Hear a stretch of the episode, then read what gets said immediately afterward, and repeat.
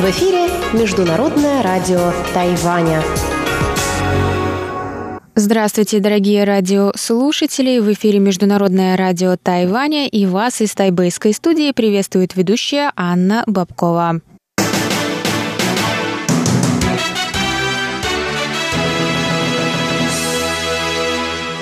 Сегодня среда, 17 апреля, и мы начинаем нашу часовую программу с выпуска новостей сегодняшнего дня. Затем вы услышите тематические передачи «Среды», «Китаеведение. Устная история» с Владимиром Малявиным, новости экономики с Андреем Солодовым, а также повтор передачи прошлой недели «Звуки города» с Валерией Гемрановой и Иваном Юмином. Оставайтесь с нами, дорогие друзья. Напоминаю, что на частоте 5900 кГц наше вещание продлится полчаса, а оставшиеся передачи вы сможете прослушать на нашем сайте. Если у вас возникли какие-то трудности, то обязательно нам напишите на почту russsobaka.rti.org.tw, а на частоте 9590 кГц вещание продлится один час. А мы переходим к новостям.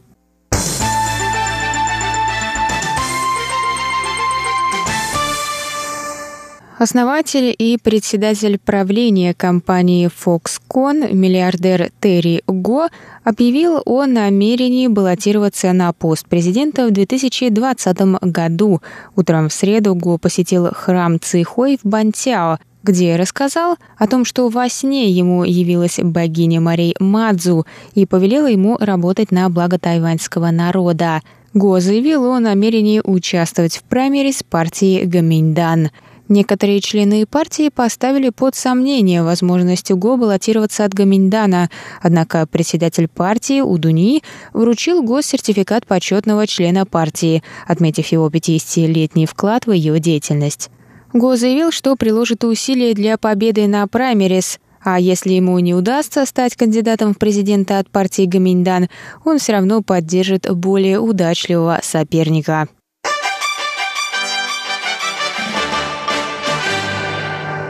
Президент Цай Инвэнь посетила 17 апреля базу тайваньских ВВС на островах Пэнху, чтобы поднять моральный дух солдат. Она заявила, что полностью поддерживает национальную армию, благодаря которой жители Тайваня могут жить в мире и стабильности. ЦА отметила, что Китай продолжает совершать провокационные маневры, направленные на изменение статус-кво в Тайваньском проливе, включая пересечение срединной линии пролива истребителями китайской армии в конце марта. Президент добавила, что на днях США утвердили новый законопроект о поставках вооружения Тайваню, согласно которому тайваньские летчики продолжат тренировки на американской базе ВВС «Люк». Она сказала, что благодаря этим пилотам тайваньская армия получит новые знания. Президент также подчеркнула, что в свете сложившейся ситуации в китайско-американской торговле Тайваню необходимо позаботиться о дальнейшей стабильности развития собственной экономики.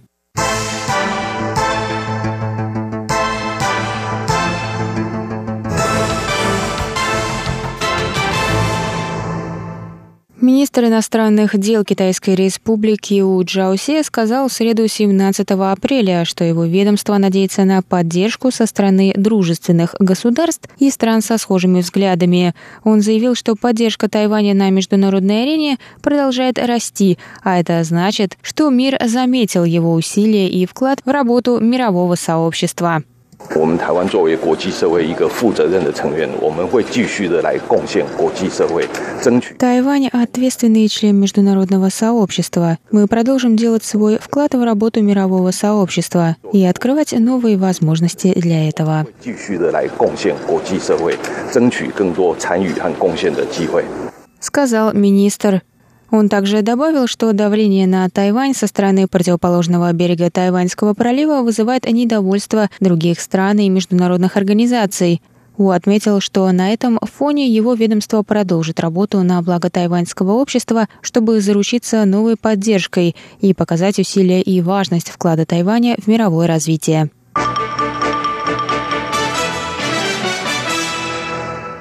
Президент Китайской республики Цай Инвэнь опубликовала вечером 16 апреля сообщение в сети Twitter, в котором написала, что ее опечалили изображение горящего Нотр-Дама, которое она назвала великим сокровищем мировой культуры.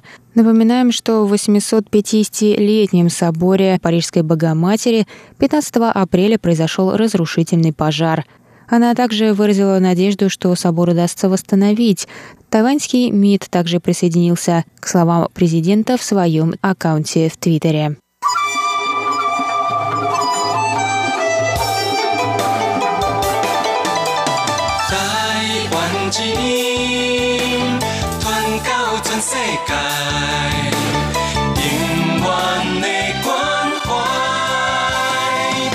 В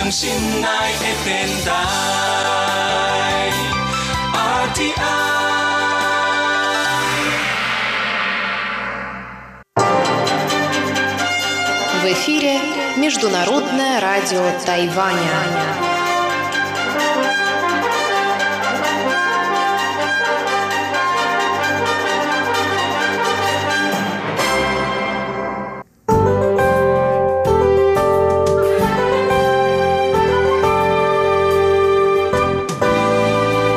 А сейчас прогноз погоды. Сегодня в Тайбе было до 27 градусов тепла и ясно.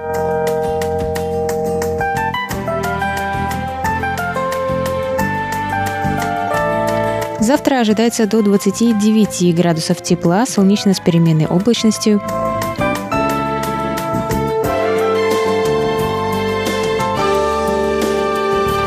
Тайджуне завтра до 28 градусов тепла, солнечно с переменной облачностью.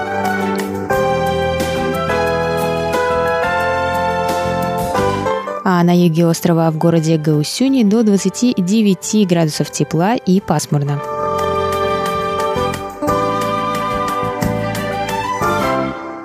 Это был выпуск новостей за среду 17 апреля. Для вас его провела и подготовила ведущая русской службы Анна Бабкова. Оставайтесь на наших волнах, дорогие друзья. Впереди вас ждут тематические передачи среды. А я с вами на этом прощаюсь. До новых встреч!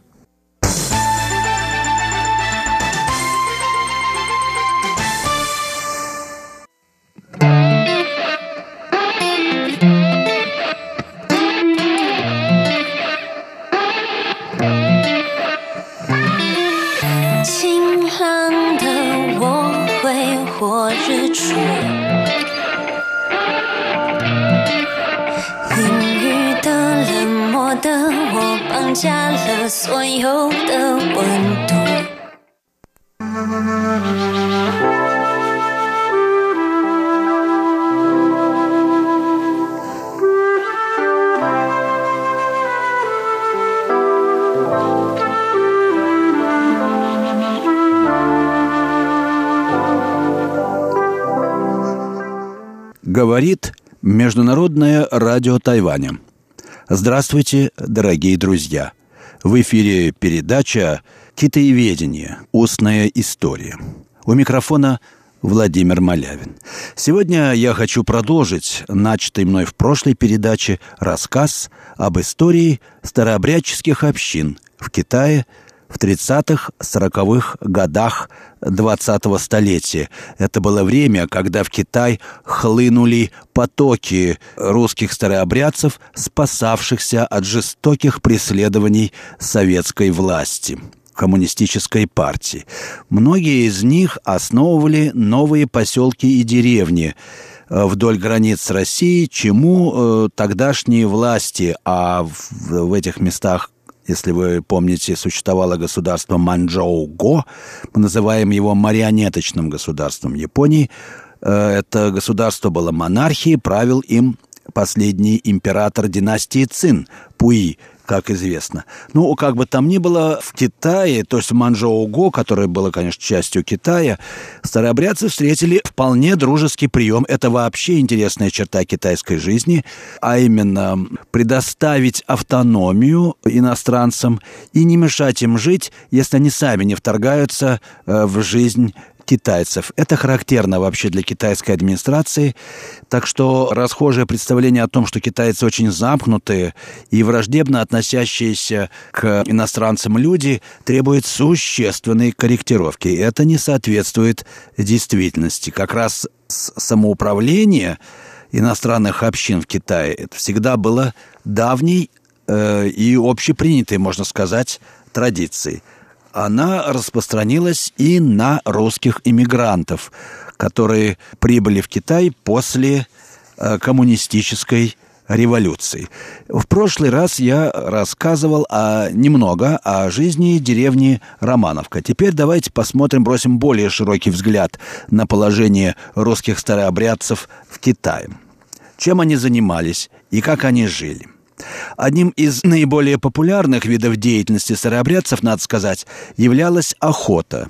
Между прочим, старообрядцы могли селиться в самых отдаленных местах, горных районах, потому что они были охотниками. Они могли жить даже там, где не могли жить местные, так сказать, аборигены, по той простой причине, что э, аборигены зависели от ловли рыбы, а там, где была рыба, там они и жили. А русские старообрядцы могли жить очень высоко и далеко в горах, где и не было никаких рек, добывая средства для пропитания охотой прежде всего. Ну, а тайга, как известно, очень богата и на дичь, и на зверя. В районе трех линий КВЖД промышляли в 30-х годах до трех тысяч русских охотников, по данным местной администрации. Большинство предпочитали охотиться на птицу или пушного зверя, и только небольшая часть добывала тигров. Особенно удачливым считался житель Хальдехадзы Семен Калугин, это один из старообрядческих поселков, между прочим, который на зимний сезон 1936 года добыл семь зверей.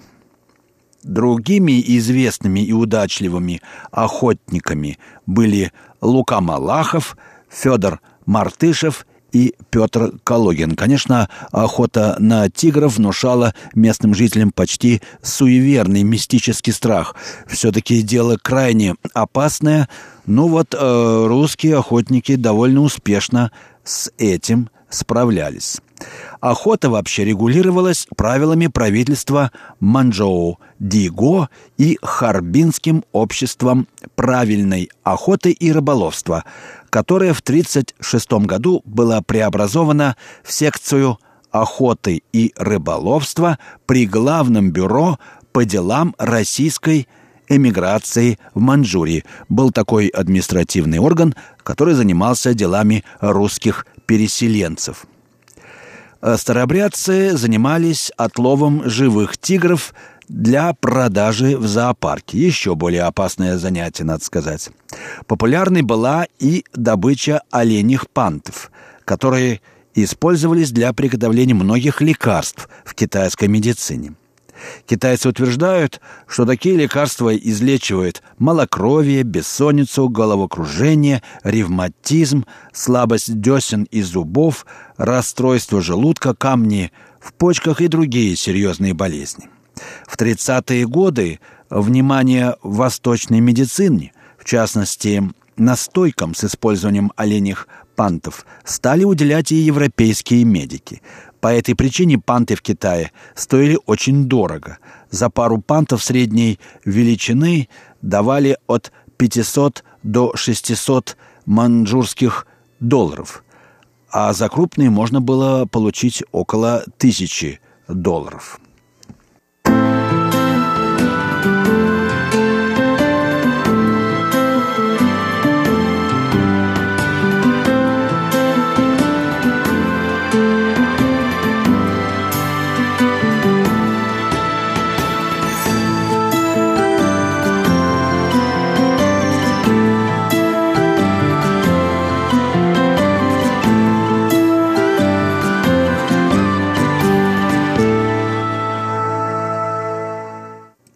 Вы слушаете программу «Китаеведение. Устная история» Международного радио Тайваня. Программу ведет Владимир Малявин. А сегодняшняя передача посвящена истории старообрядческих общин русских в Китае. Я только что кратко рассказал о том, как русские занимались охотой в манчжурских лесах. Они были удачными охотниками, и это, конечно, не прошло бесследно для фауны Манчжурии. Если в начале освоения приграничной территории старообрядцами здесь было очень много зверя, то со временем становилось все меньше. Уже в середине 30-х годов ставился вопрос о заповедниках – по свидетельству писателя-эмигранта Байкова, охотой в этих местах занималось до 40 тысяч человек, включая, разумеется, китайцев и представителей коренных народностей. А добывали охотники зверя на сумму около 20 миллионов йен. Промысловое значение имели 36 видов животного мира. Возглавлял этот список тигр – который водился в основном в горных лесах провинции Герин и горах Малого Хингана. В год добывалось около 50 тигров. Особенно ценились кости, кровь, мозг, глаза, когти, печень, сердце, половые органы и, конечно, шкура. Историк русской эмиграции серебренников записал 11 января 1942 года в своем дневнике, я цитирую, Харбинские газеты сообщили об одном охотничьем подвиге, который совершили недавно в дебрях Манчжурии группа русских охотников. Мне хочется сохранить в дневнике сообщения об этом. Э, семь тигров, восемь изюбров и пять кабанов. Это знатные результаты охоты. Дальнейшие газетные сведения сообщили нам, что охотники продали свои охотничьи трофеи за 25 тысяч э, манжурских долларов, или так называемых ГОПИ. А тигры дадут охотникам 25 тысяч. Конечно, охота на тигров была делом очень опасным. Но еще большую опасность для охотников представляли местные разбойники, так называемые хунхузы – Староверческие селения находились в отдалении от других населенных пунктов, поэтому они особенно часто становились жертвами разбоя. Например, осенью 1933 года на поселок Селинке, который в то время состоял из 13 дворов, напала крупная банда. Несмотря на то, что бандитов было вдвое больше, старообрядцы смогли отбить нападение – уничтожив около 50 бандитов. Зимой 1938 года Елисей Калугин, старообрядец-охотник, был убит в тайге во время охоты. Месть за односельчанина-единоверца описал с большой живостью писатель Байков в романе «Тайга шумит», который был издан в Харбине. Хунхуз, убивший его, был настигнут подоспевшим товарищем охотником и получил меткую пулю с дальнего расстояния. Убитый хунхус был осмотрен, причем выяснилось, что он из той шайки, которая имеет базу в 40 километрах от Романовки на берегу реки Хайлинхэ. Численность ее доходила до 50 человек. Узнав об этом убийстве, романовцы решили уничтожить шайку.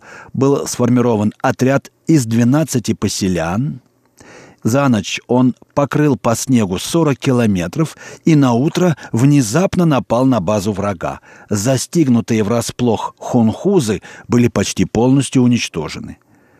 Но, правда, и романовцы понесли урон. В бою было убито два человека.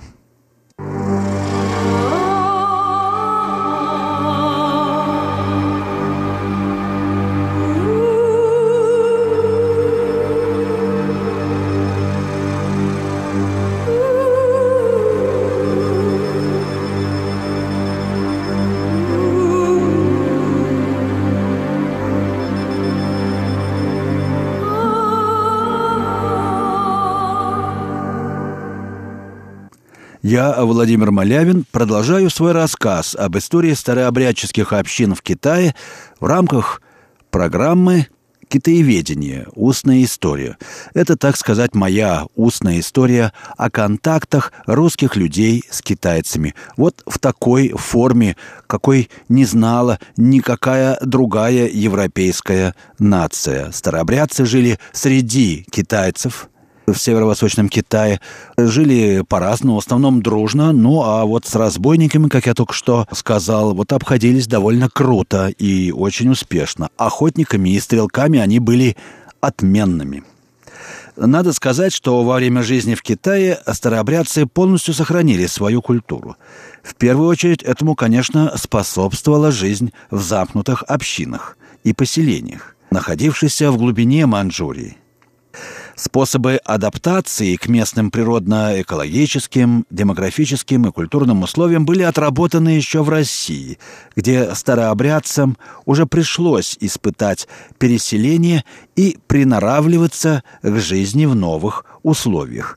Степень открытости внешнему миру у старообрядцев-поповцев и беспоповцев была, как э, вы, наверное, знаете, не одинаковой – поповцы деятельно участвовали в социальной жизни эмиграции, не боясь открытой полемики с официальным православием.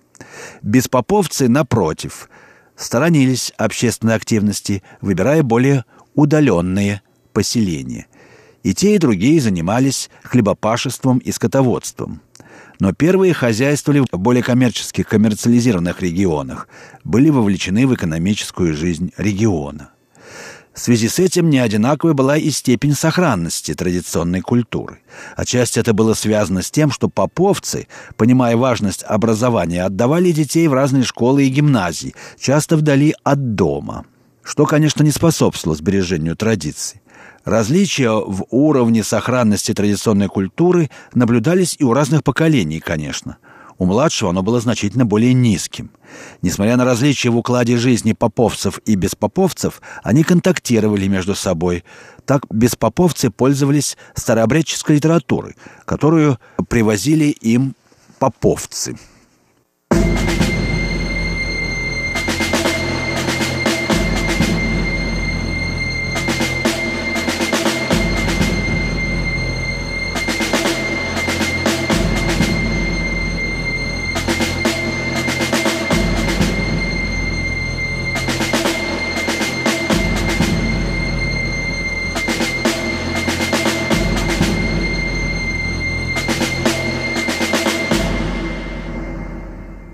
Итак, я продолжаю свой рассказ об истории старобрядческих общин в Китае в рамках передачи «Китаеведение. Устная история». При переезде в Китай в материальной культуре старообрядцев не произошло сколько-нибудь заметных изменений. Ничего не изменилось и в семейно-брачных отношениях. Во всем строго соблюдались традиции. У беспоповцев – почти не случалось выбора партнера из иной этнической среды. Тем более, что на том этапе хватало женихов и невест. В сельской местности в брак вступали довольно рано. Девочки в возрасте 14-16 лет, юноши в 15-18 лет. В городской местности у старообрядцев-поповцев нередки были браки с представителями иной веры – но возраст для замужества и женитьбы был выше, чем у беспоповцев. Не наблюдалось больших изменений и в традиционном разделении производственного и домашнего труда на мужские, женские и детские работы. Норма группового взаимопонимания, конфессиональной общности и культурного самосознания – целиком определялись старшим поколением. Старейшины устанавливали все нормы поведения, следили за соблюдением религиозных запретов, традиционных обычаев и обрядов, определяли религиозно-культурные правила для людей своей общины, контролировали строгие еженедельные и более продолжительные посты, обязательные часы молитвы и прочее. На взрослых лежала обязанность по приобщению своих детей к образу жизни общины, почитанию родителей и родства, поддержанию структуры семейных обязанностей. Японская оккупация Северной Манчжурии почти не затронула жизнь старообрядцев. Японцы совершенно не обращали внимания на внутреннюю структуру и особенности старообрядческой общины. Как и все русские эмигранты на севере Китая, старообрядцы были обязаны встать на учет в бюро, которое заведовало русскими эмигрантами в Манчжоу-Диго, заполнить соответствующую анкету. Но в остальном власти в их жизнь практически не вмешивались.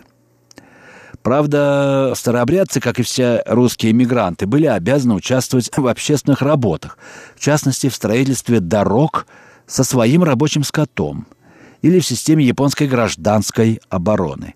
Япония строила планы по вторжению на территорию Советского Дальнего Востока, а русские эмигранты должны были стать связующим звеном между русским населением и японцами – Старобрядцев привлекали и на воинскую службу, готовя их на роль проводников.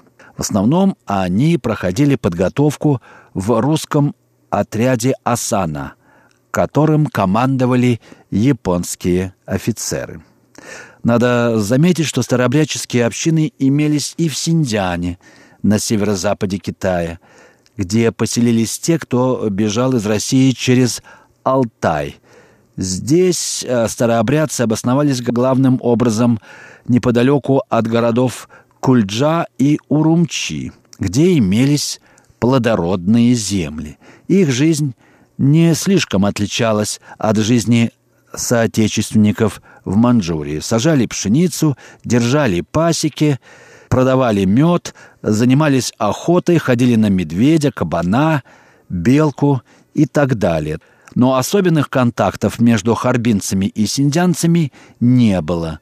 Они начались позднее, во время бегства старообрядцев из коммунистического Китая в 50-х годах прошлого века. Ну, а 1945 год поставил точку на отлаженной жизни старообрядцев в Китае. Началась новая, очень трагическая в своем роде страница истории русских старообрядцев, о которой я расскажу позже.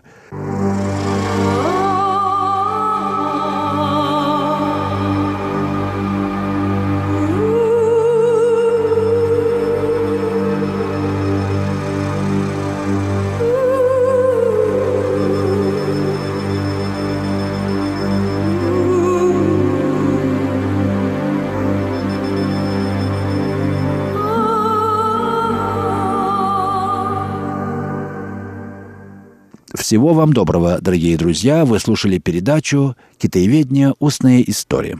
В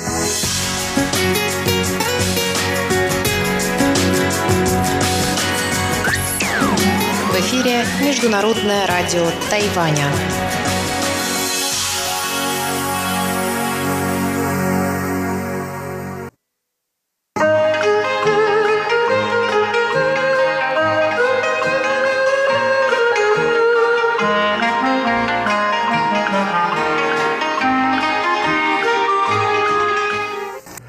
Здравствуйте, дорогие слушатели Международного радио Тайваня.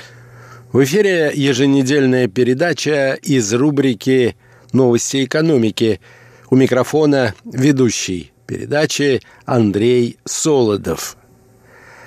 Китай может скрывать реальные темпы развития экономики страны.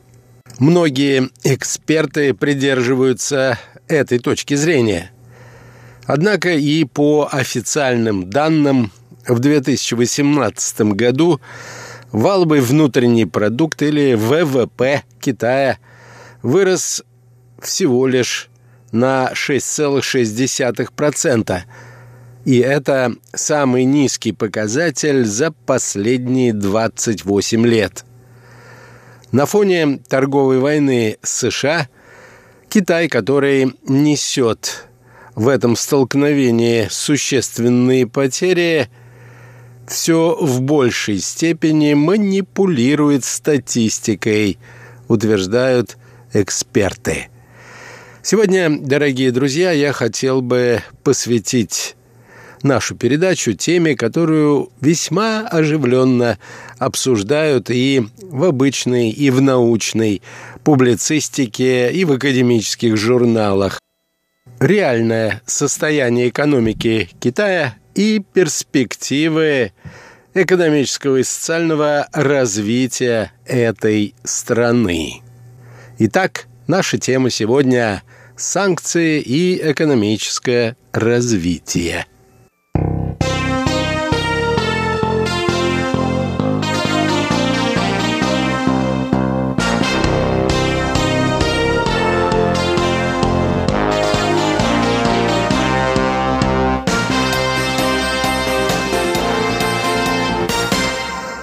Итак, Китай может скрывать реальные темпы замедления экономического развития, полагают некоторые эксперты.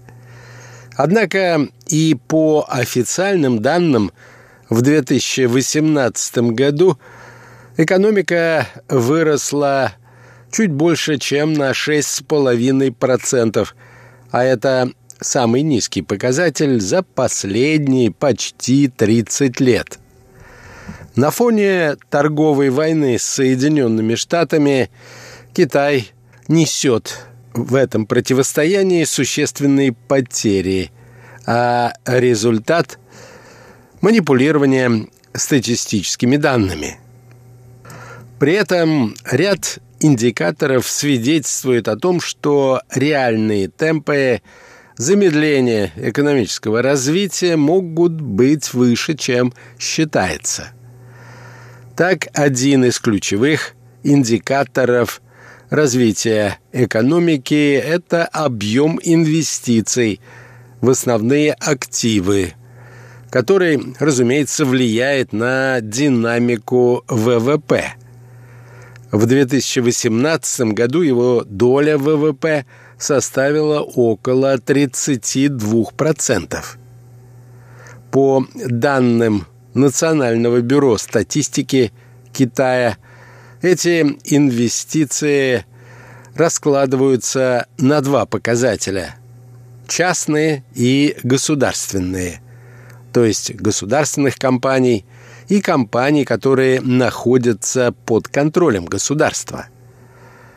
При этом эксперты не доверяют статистике, касающейся частных инвестиций – Расчетный рост частных инвестиций по итогам декабря 2018 года составил 3,3%, в то время как Национальное бюро статистики КНР отчиталось о росте 8,7%. По итогам февраля текущего года расчетные темпы составили минус 0,1%, в то время как официальные данные были гораздо выше – 7,5%. Значительный объем частных инвестиций в Китай связан с покупкой машин и оборудования – Экспорт в Китай осенью 2018 года из государств-поставщиков машин и оборудования продемонстрировал значительное снижение и к декабрю даже представлял из себя отрицательную отметку. Если падение экспорта из США в Китай можно отнести за счет торговой войны между странами, то резкое падение экспорта из остальных стран в Китай, очевидно, имеет не политические, а экономические причины. Логичнее было бы увидеть рост как компенсацию выпадающих объемов от сокращения экономических связей с США. Об этом заявляют многие эксперты.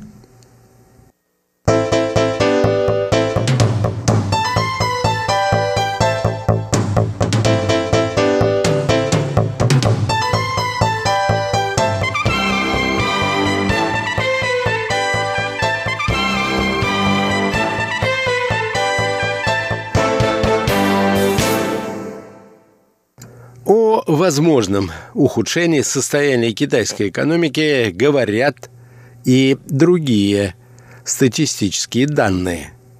Так, в конце прошлого года резкое снижение показали прибыли промышленных предприятий, которые ушли в отрицательную зону.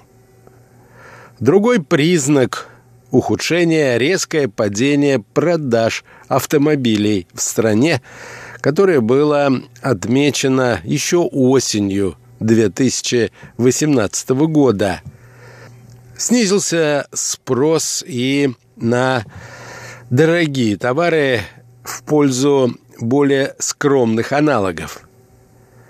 Сочетание выявленных отклонений, их совпадение по времени, комментарии по продажам международных компаний в Китае, а также экспортная статистика поставщиков в Китай указывают, что реальные темпы замедления китайской экономики могут быть существенно выше, чем те, которым доверяют рынки, утверждают аналитики. Ранее эксперты не раз выражали сомнения в достоверности данных по росту китайской экономики. Китай даже и прямо обвиняли в манипулировании цифрами. По данным Национального бюро статистики, рост ВВП Китая по итогам 2018 года замедлился до 6,6%.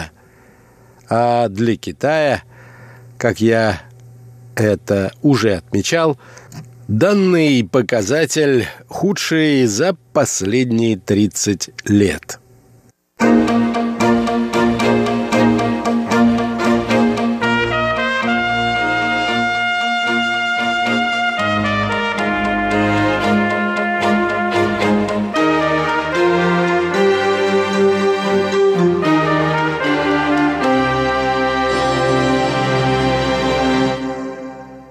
Рост промышленного производства в Китае упал с 5,7% в декабре прошлого года до 5,3% в январе и феврале, следует из данных Государственного статистического управления КНР.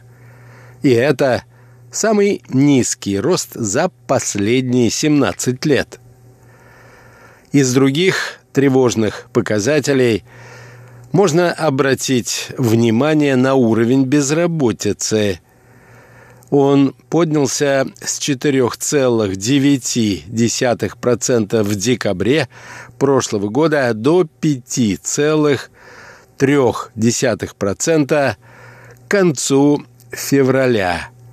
А это максимум за последние два года – Вместе с тем, нельзя не обратить внимание на то, что инвестиции в основной капитал увеличились примерно на 6%. Это произошло за счет ускорения реализации правительственных проектов в области строительства автомобильных и железных дорог. А розничные продажи выросли более чем на 8% процентов, и это несколько превзошло ожидания аналитиков. При этом новые данные об экономической активности, которые уже показывают первый за много лет серьезный спад, могут быть еще и преувеличены китайскими правительственными статистиками. Об этом также заявляют некоторые специалисты по китайской экономике. К примеру, из-за кампании по борьбе с загрязнением окружающей среды в ноябре 2017 года и марте 2018 года данные о деятельности в январе-феврале этого года, возможно, будут выглядеть гораздо лучше из-за низкой базы. Эффект низкой базы, возможно, также объясняет впечатляющие темпы роста сравнением с крайне низкими показателями предыдущего периода. Следует обратить внимание на то, что правительство Китая много лет борется с загрязнением окружающей среды в стране. В зимние месяцы крупные города охвачены смогом. Однако борьба с загрязнением окружающей среды требует меньшей зависимости от угледобывающих предприятий, а это оказывает негативное влияние на показатели экономического роста в краткосрочной перспективе. В результате многие фабрики, которые ранее были закрыты, теперь вновь открываются в большом мегаполисе Шанхай, что ежегодно приводит к сильному смогу и одновременно положительно влияет на статистические показатели экономического роста. Только 6 из 39 городов Северного Китая смогли сократить концентрацию опасных частиц в воздухе во время последней зимней кампании борьбы со смогом. Средняя концентрация этих частиц с октября 2018 года выросла на 13%. Эксперты подчеркивают, что Китай остается одной из самых закрытых экономик не только в Азиатско-Тихоокеанском регионе, но и в мире. За исключением данных о внешней торговле – которые публикуются странами, торговыми партнерами Китая, все, что известно о китайской экономике и изменение социально-экономических факторов в КНР следует из данных Национального бюро статистики. Это бюро нисколько не является независимым органом и напрямую подчиняется Госсовету КНР – то есть, в сущности говоря, руководству китайской компартии.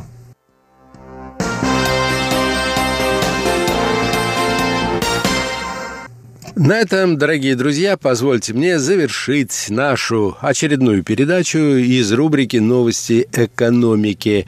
Сегодня речь шла о теме, обсуждаемой бурно в научной и обычной публицистике – что происходит с экономикой КНР. До новых встреч, дорогие друзья!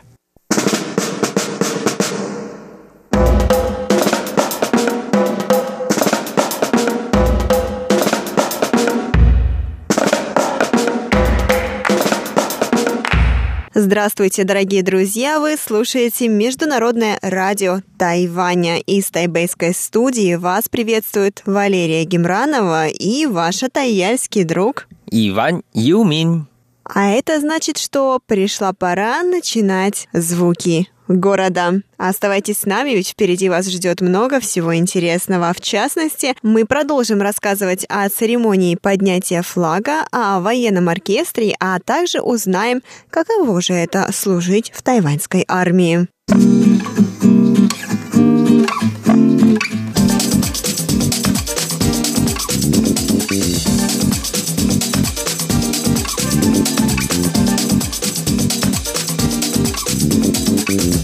А тебе не интересно, тебе не любопытно, почему именно я решил эту загадку тебе? Почему?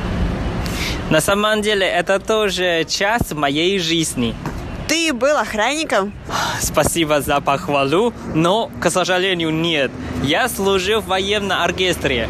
Да ладно! В каком именно? В каком из четырех? В армии, обычной. И как, каково тебе было рассказывай, когда это было, что, потому что я не знаю абсолютно ничего об этой твоей части жизни. Ну да, это, честно говоря, уже давно, почти ровно 10 лет назад. нет, даже 11. Я служил в армии это с 8 года по 9. Я тоже, как они, я тоже маршировал и играл такую же мелодию, гимн Китайской Республики и, и песню флага. Вот эти мелодии я тоже играл, я служил. И сразу напоминаю мне обо всем в жизни в армии. Я еще помню, когда служил в армии, когда мы тоже играли перед президентским дворцом утром. Нам надо было бы вставать в 3.30. Потом надо хорошо одеться и взять э, инструменты. Потом сели на автобусе и из армии приехать сюда, чтобы проводить церемонию поднятия флага. Вот. Представляешь, Лера, зимой и в 3.30 встали. Вань, ну тайваньская зима это же не русская зима в конце концов. Ну подумаешь, чуть там 13-14 градусов тепла. Ну какая разница? 3.30. Вопрос в том, во сколько вы ложились спать? А, ложились спать, э, ну, как обычно, 9-9.30. Нормально, тогда нормально. Высыпались, я считаю. А после этого у вас какой распорядок дня был, Вань? Потому что мне вот интересно, как живут военные, которые играют в оркестре. Потому что у меня никогда не было такой возможности с ними пообщаться. И вот теперь передо мной есть ты, который еще и в армии тайваньской служил. А, поэтому я тебе сейчас забросаю вопросами. Расскажи, пожалуйста, о своем тогдашнем а, распорядке дня. Ну, как ты знала, что церемония бывает два раза в день, поэтому после утренней церемонии мы вернулись в армию. И думаешь, что мы обратно спать? Нет, конечно. У нас целый график. После этого мы позавтракали, Потом у нас есть э, физическая тренировка и, конечно, музыкальная практика. А сколько времени у вас уходило на физическую тренировку и на музыкальную практику? Обычно минимум это два часа в день, но это зависит. Если э, еще какие-то дополнительные церемонии, не только перед президентским дворцом, еще в других местах, тогда чуть дольше. Как интересно, Ваня, а в чем заключалась ваша физическая тренировка? Много. Это самый легкий, это, конечно, бег. И нам тоже надо ходить в тренажерный зал. И, конечно, если летом, нам надо тоже плавать. Так, хорошо. Значит, у вас был тренажерный зал, было плавание, был бег. А были там отжимания, подтягивания, пресс, качания, прыжки, бег с препятствиями? Что-нибудь было? Еще бы. Я просто в общем тебе ответил. И, конечно, связано с э, музыкальной практикой, а у нас тоже много. Даже иногда у нас, у нас есть специальные занятия, то есть есть вот эти а, музыканты, профессиональные или профессоры. Они приходят и с нами играли. Ммм, как интересно, Вань. Хорошо. А, а помимо этого, то есть два часа на физическую подготовку, два часа на практику, на музыкальную, а потом что делать? Это же не весь день. Я же сказал, это минимум. А максимум какой? Максимум целый день. Чем вы занимались, Ванюш? Кроме этого, конечно, уже секрет, потому что это же в армии. Это не секрет, ты забыл просто, так и признайся. Не-не-не, это секрет. Это же конфиденциальная информация. Хорошо, ладно, так уж и быть, ладно, хорошо. Вань, а вот, вот эти вот выезды, получается, вам как это то есть выезды на церемонии, у вас это засчитывалось как работа, или как она оплачивалась, или что это было? Это что-то было обязательное? Мы же служили в армии, поэтому я бы сказал, это даже не работа, а, а просто служба. Просто так получилось, что я служил в военном оркестре, поэтому моя обязанность это играть хорошую мелодию, и надо хорошо маршировать, и, конечно, физическую форму тоже надо хорошо держать. Вот так вот. Как интересно. Вань, а то есть, получается, ты это и автоматы в руках не держал? Держал, держал. Потому что в, когда служил в армии, первый месяц мы все, все изучали, как использовать автомат, и как мне дать гранату. Как здорово, но это всего месяц был. Как тебе объяснить? Хотя мне не нравится, потому что я такой спокойный человек, я люблю мир. А, тогда это, я думаю, было самое то для тебя. Ванюш, а расскажи, как ты попал в оркестр? Как, каким образом шло распределение? М, это хороший вопрос. Да, в принципе, у нас такая система, то есть, если ты хочешь попасть в какую-то специальную армию, или у тебя есть специальности, например, по художественному или по музыке, или по физически. Перед тем, как ты поедешь в армию, ты можешь делать как заявление, или объяснение. Пусть Министерство обороны, они узнали, что о, есть такой человек, например, есть такой человек, Иван Юмин, играет на музыкальном инструменте, и потом они узнали, если будет вакансия, они приглашают тебя к экзамену. И какой экзамен ты проходил?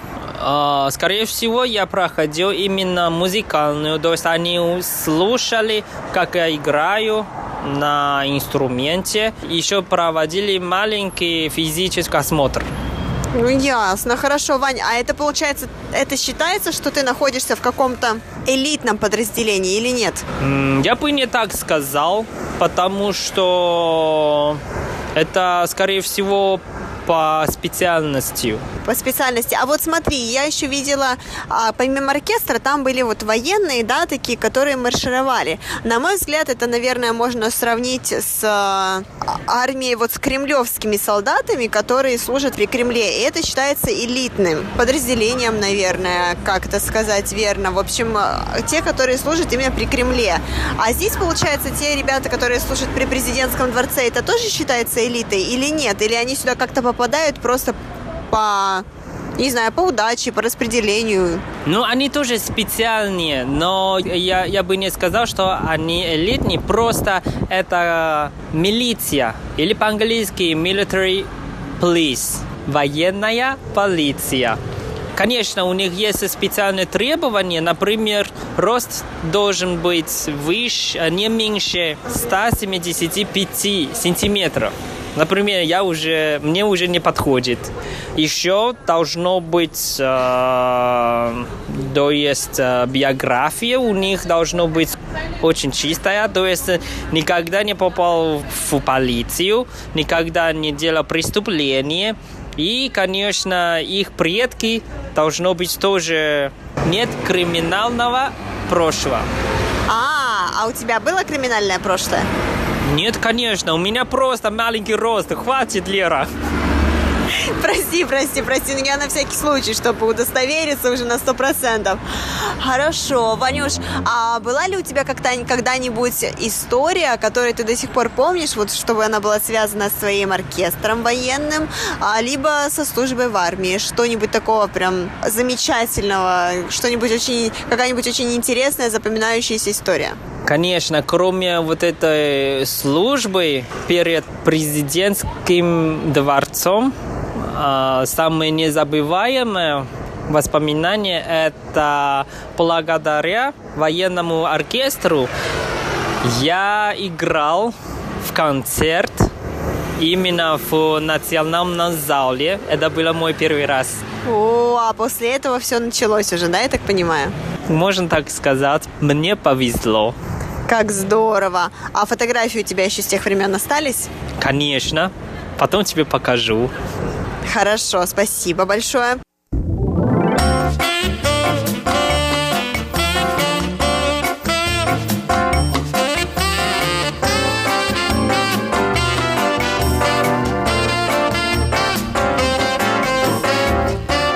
Перед тем, как мы завершим передачу, я хочу тебе маленький секрет рассказать.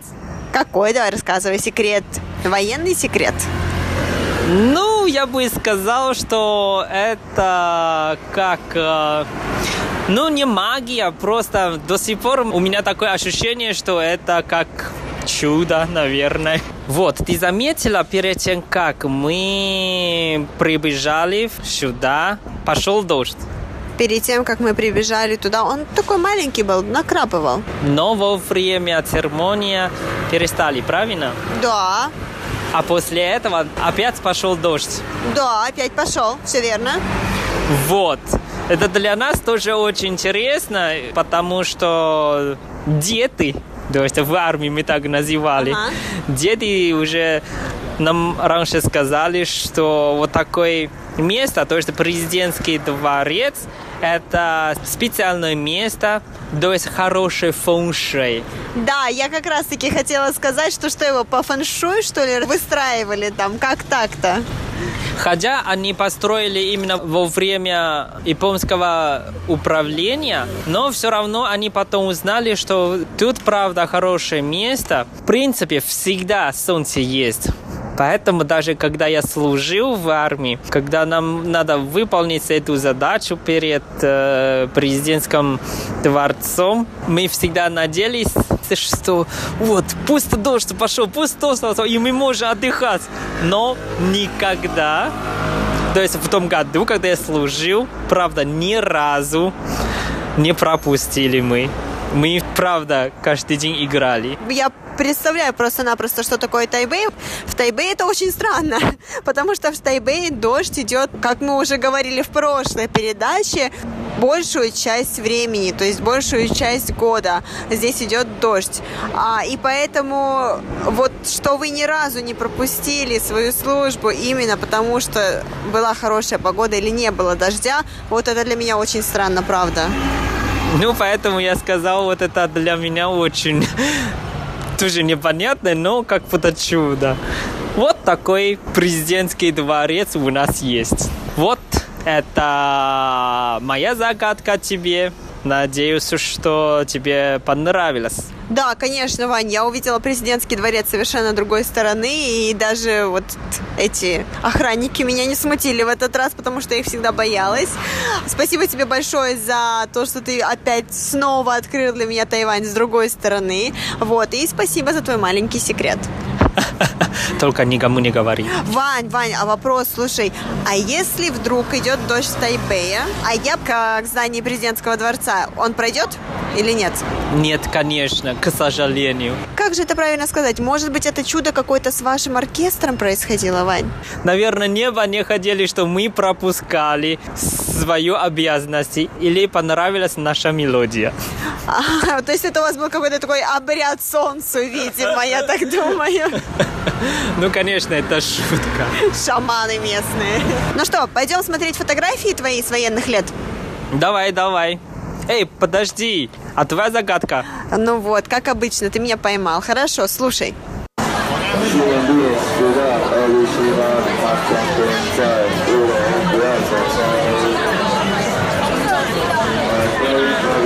Дорогие друзья, время нашего выпуска, к сожалению, подошло к концу. Пришло время прощаться с вами. Но ненадолго. С вами был Иван Юмин. И Валерия Гимранова. До новых встреч. Пока-пока. 真心